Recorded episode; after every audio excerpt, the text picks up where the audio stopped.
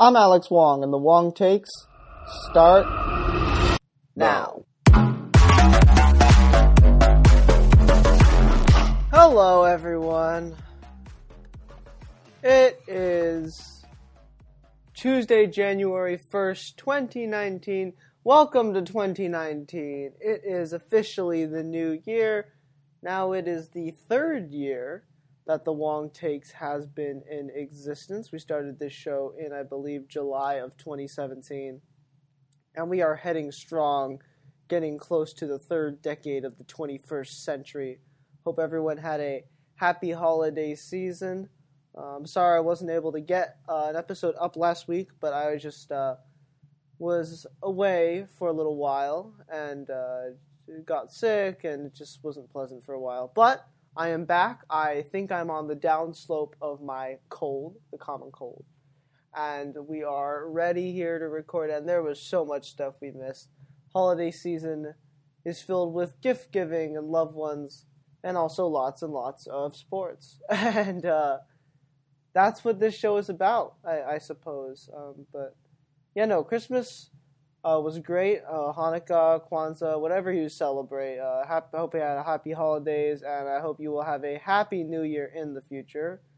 Uh, and we have a packed show today with uh, football for the most part. If I have time, we might get into something else. But for the most part, we're talking about football today uh, because that's what's been going on over the last couple of weeks, and there's so much stuff that we want to get to. So let's get started without further ado into the college football playoff semifinals.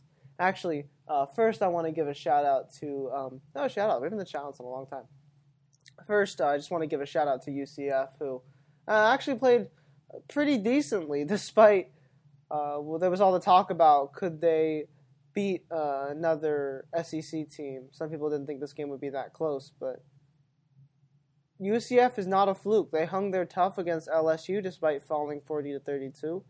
And even though they had to fight with their second, uh, or their fight with their backup quarterback, and there were injuries and penalties on both sides, um, but UCF hung in there, and their offense stalled at times, and we started to see their lack. Well, without their starting quarterback, their lack of a spark on offense when things got kind of rough and tumble. But nonetheless, uh, great job from UCF. But let's get into the semifinals and why you probably clicked on this episode. And let's begin with the one seed versus the four seed Alabama versus Oklahoma.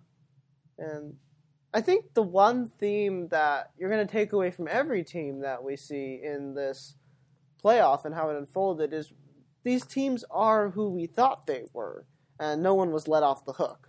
Um, when we came into this, let's start with Oklahoma.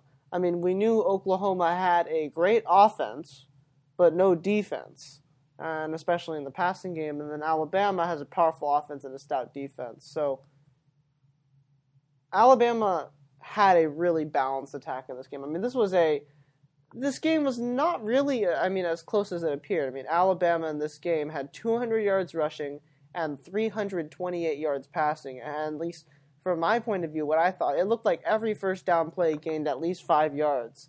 And Alabama never really faced a second, third, and long on offense. I mean, they, they never really struggled to move the ball. And when you don't put your team behind the sticks like that, when you have, you know, third and threes, second and fours, uh, third and ones, and you're you're consistently just being able to shove the ball down their throats when you need to, I mean, there's no team that's going to stop you there.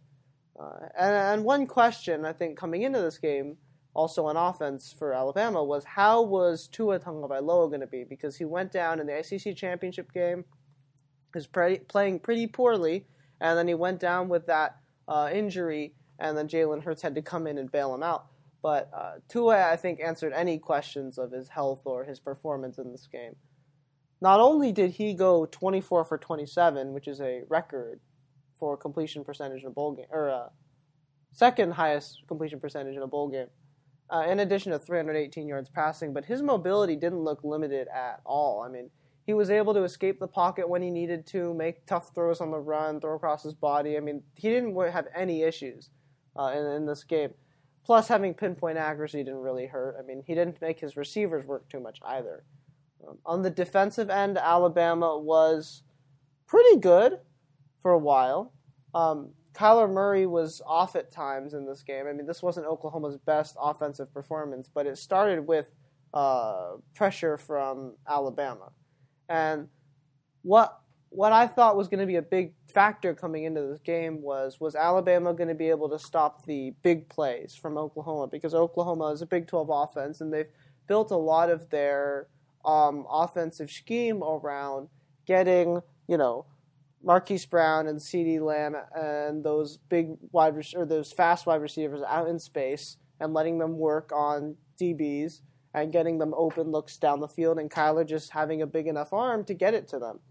But in this game, Oklahoma really only had one big throw, and that was the deep touchdown uh, down the middle. And so Alabama, uh, because of this, was able to really have control of the game throughout.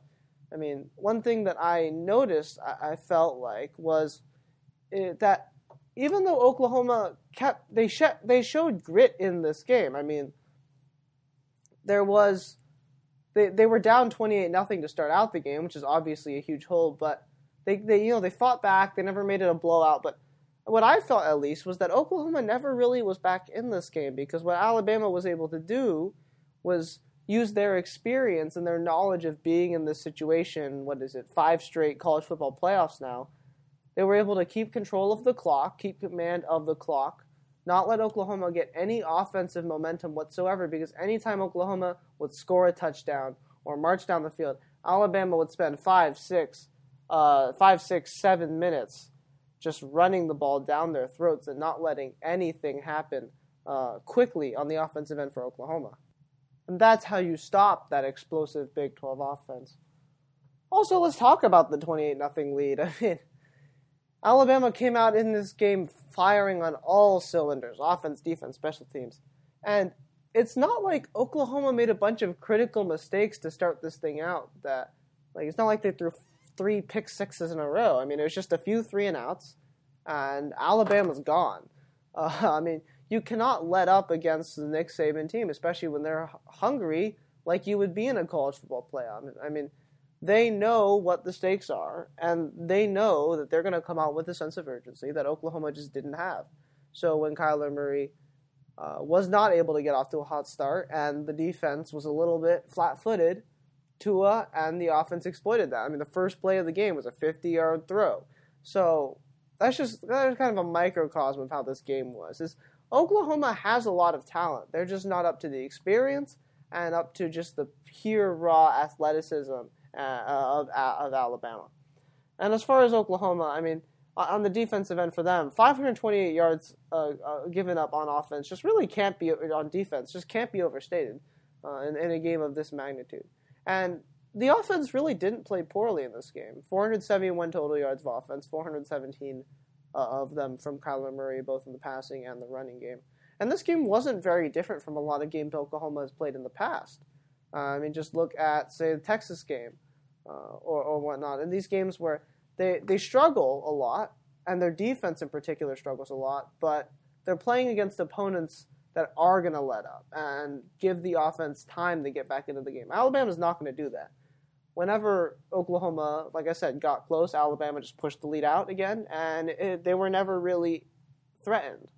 And so the defense just never was able to get a key stop. And that's what I, I get a lot of people were saying about, you know, um, Oklahoma shouldn't be in the playoff because of their defense. And this is the reasoning why, is because you knew it was pretty much a foregone conclusion. You knew how this game was going to go. You didn't know if it was going to be a uh, 45-34 game or a 59-51 game, but you knew it was going to be something like that, where Oklahoma's defense just can't get a key stop, and it becomes a shootout to the point that Oklahoma's never going to win this because Alabama's defense and poise is just too much for them.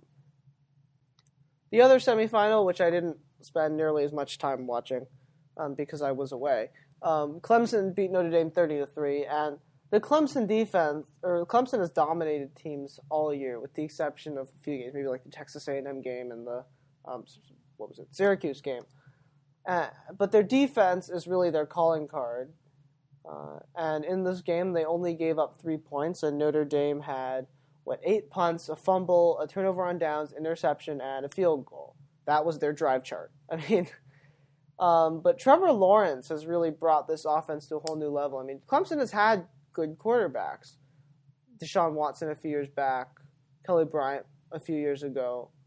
But Trevor Lawrence is really something else. In this game, he went 27 for 39 and had 327 yards uh, passing.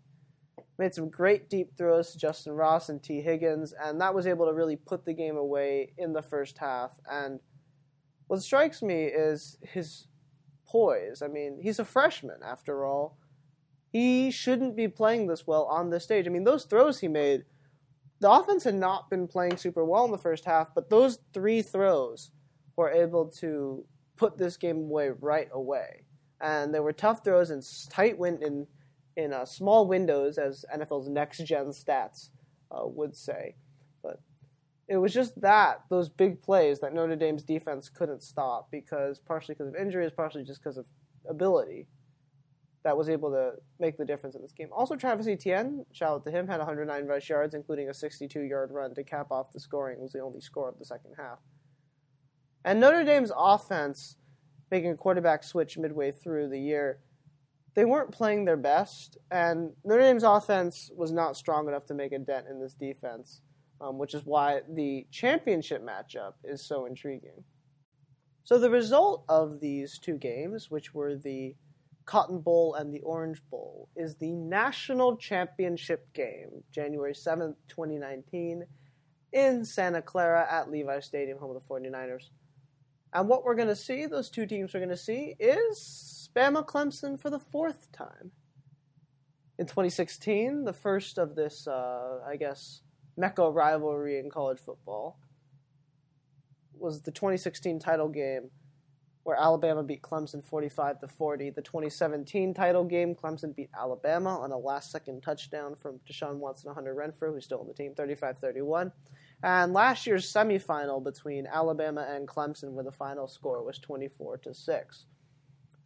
And these teams really are so much better than everyone else, Alabama and Clemson and it showed in the semifinals. I mean, maybe with the exception of Georgia, who nearly was able to beat Alabama in the SEC championship game but didn't make it to the playoff because of their loss to LSU earlier in the year.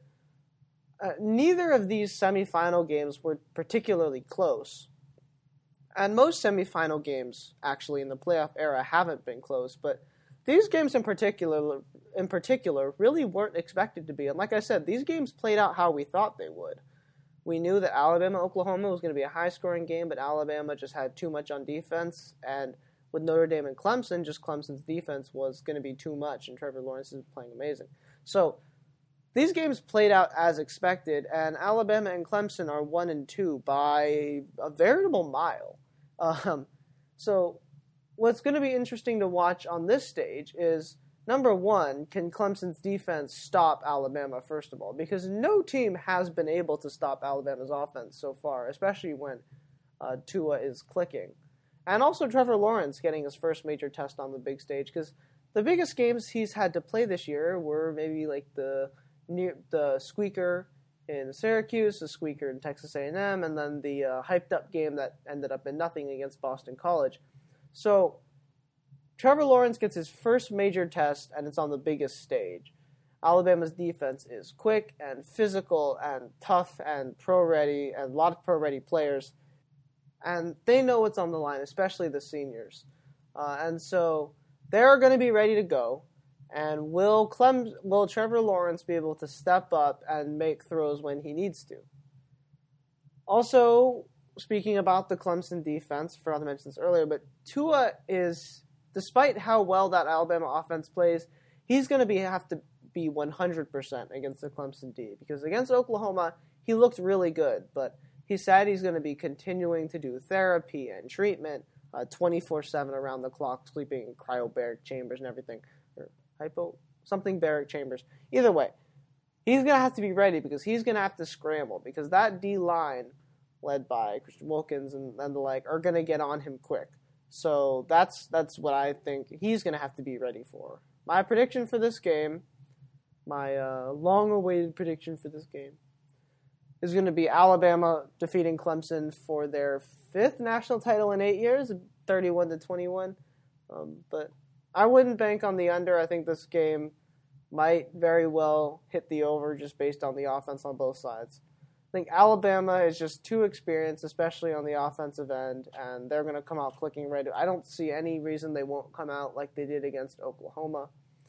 But this game, I think, is actually going to end up being one in the trenches because these teams, sure, they can both air it out with the best of them, but if the Lions can get pressure and be able to stop either of these quarterbacks, let's see what happens once they get some adversity. Because Georgia was able to do that against Tua, um, really make him uncomfortable. And if Alabama's defense is able to do the same against Trevor Lawrence, he could have a real tough time. So now let's move on after college football to the NFL. What a playoff push we had. I actually had so much written for Week 16, but uh, it looks like that's all going to go to waste. I'll put that on the outline on the Patreon for just so you can see what I had ready to go. But uh, the week week 17 is what we're going to talk about, and we had some big, big, big drama in this game or in this week because coming in there was some stuff decided, but we had some battles that we knew we were going to see. We don't get that too often, and we had three in particular. We had the NFC North, the AFC North, and the AFC South. So let's start with the NFC North. What had to ha- had to had the what had to have happened for the Eagles to get in? They needed a win and a Vikings loss. The Vikings just needed a win to get in. But the Eagles won, the Vikings lost, and the Eagles get into the playoffs. You know, it's it's crazy. I mean, you hear stuff about, you know, Nick Foles and his magicality, but at least for me, even though the Eagles needed more things to happen, it almost felt like they were going to do it. I mean, the Vikings have been playing pretty inconsistently all year, and the Eagles were just coming off a huge win, buoyed by a Jake Elliott game winning field goal the last second to keep their season alive. Um, so it, it just almost kind of felt inevitable. It's just like, okay, they're going to do it again, aren't they? I mean, and speaking from like the game's perspective, you had Nick Foles' magical run last year, and he's been playing well so far. Combined with the Redskins' quarterback injuries, they're on like their what third or fourth string quarterback, made an Eagles win likely there. And the Vikings were playing the Bears, who have something, who had something to play for, and a very tough defense. So, I mean, I, I thought this was probably going to happen, and and the one bad thing for the Eagles that came out of this game was that Nick Foles ended up getting hurt in the fourth quarter, which would now, if he was not able to play in the long term, all but end the Eagles' chances to advance past the Bears in the first round of the playoffs, which is obviously a very tough defense. So the Eagles, once again, will go to the playoffs, and I think they have a chance to make some noise here. I mean, the defense is playing its best right now, and Nick Foles gained so much experience from playing in last year, playing in last year's playoffs and leading the team to the Super Bowl. Um, it is tough to get a matchup against Mitchell Trubisky, who's playing well, um, but I think they can win. AFC North was the next battle. What needed to happen? The Steelers needed a win and a Ravens loss to get in, and the Ravens needed to win and get in. This year, the Ravens were able to get that win and advance to the playoffs, which is something they couldn't do last year. If you recall, they lost on their they had they all they had to do was win on their uh, home field, home turf, and they would have gone in. They were not able to do that, and they did not make the playoffs. But this year they did, so yay! Um, in this game, Lamar Jackson, in the game that the Ravens won, Lamar Jackson really showed off his speed. I mean, that was why they drafted him in the first round Uh, and he had 22 carries, 90 yards, and two touchdowns. But that's not what you're here to listen to. You're here to listen to the implications. So I think one thing we could take away from this game is Lamar Jackson, who was drafted in the 32nd, who was who was the 32nd pick of the draft last year. He has gone six and one as a starter since coming in for the injured Joe Flacco, and clearly Lamar is the quarterback of the future, at least if you believe in him. But if that's the case, what do you do with Joe Flacco? Once he's fully healthy. I think, unless like Lamar goes on and wins the Super Bowl this year, which I don't see happening, I think you actually still use Flacco if they still have him and he's still healthy, or and he's healthy. I think you start it because Lamar Jackson he plays a really physical game. I mean, it's reminiscent of like the Cam Newtons of the world, where he's not a he's a little smarter than Cam Newton was back when in his rookie year, but I mean, he's still going to take some shots. I mean, he's still running that much is still kind of demanding on your body. I mean, he's running as often as like a workhorse running back is. 20 carries is nothing to sneeze at. So I think if you hold him off for a little bit, give him more time to work um, on the aspects of his game where he's more raw, I think that could end up paying long term dividends. Because, I mean, Joe Flacco is more than serviceable, and you give him some time, you give Jackson some time to work under him. I think that could work out work out well for the Baltimore Ravens. And now that John Harbaugh is still there, you got some continuity in the system. Um, that's what that's what I would do if I were the Ravens. The poor Steelers, meanwhile, missed the playoffs for the first time since 2013. And for the Steelers, this was a season of streaks. They had a six-game winning streak and a three-game losing streak, and back and forth and back and forth. But it just comes down to the fact that they were simply unable to convert, and they put themselves in precarious positions in too many games. I mean, they had close wins and close losses, but for me at least, the tie against the Browns, where they had chances to win, and also the lead giving up against the Chargers on Sunday night a few weeks ago come to mind. So it's just they were too, shall I say, inconsistent and unable to string together performances that allowed them to carry more momentum um, and even help them in games where perhaps they weren't playing their best and they end the season at 9 and 6 and 1 and are unable to make the playoffs. Or is it 8 and 7 and 1? Something. The third battle in the NFL on Decision Sunday was the Colts and Titans play in game. Uh, this was a, a uh, well, it's not really a round of 32, but it's a, a round of 16, but it's a it's a tight game. It's a close game, or it's a high intensity game. And in this one, the Titans' one dimensionality really caught up to them because the Titans were starting Blaine Gabbert, their backup quarterback, with Mariota being hurt. And they were never really super comfortable throwing the ball, and they were especially really uncomfortable throwing the ball with Blaine Gabbert. And the result of that is they struggled to play from behind because getting down, you know, 7 nothing uh, 14 nothing is not much when you can throw the ball and you can generate offense. But this Titans team was unable to really generate significant offense quickly. Um, other than really Derrick Henry, they weren't able to do much. And so that ended up hurting them because they were really uncomfortable at the end, having to try to make a run, and um, they never were super into it. Now, Andrew Luck and the Colts, because of that loss, advance and the Colts win, advance to the playoffs after starting one and five, which is a testament to um, them because Andrew Luck, we didn't know coming into this year how well he was going to play, and yet he put up a great season, uh, despite him not playing at all last year. And even after the bad start, they had confidence in themselves, uh, and they were able to make the playoffs. So now the wild card matchups are set for this weekend, Saturday and Sunday, two games a pop. Uh, we got the Colts Texans, six versus three. This is just interesting because it's a divisional matchup. You got the Deshaun Watson playing Andrew Luck for the third game for the third time this year.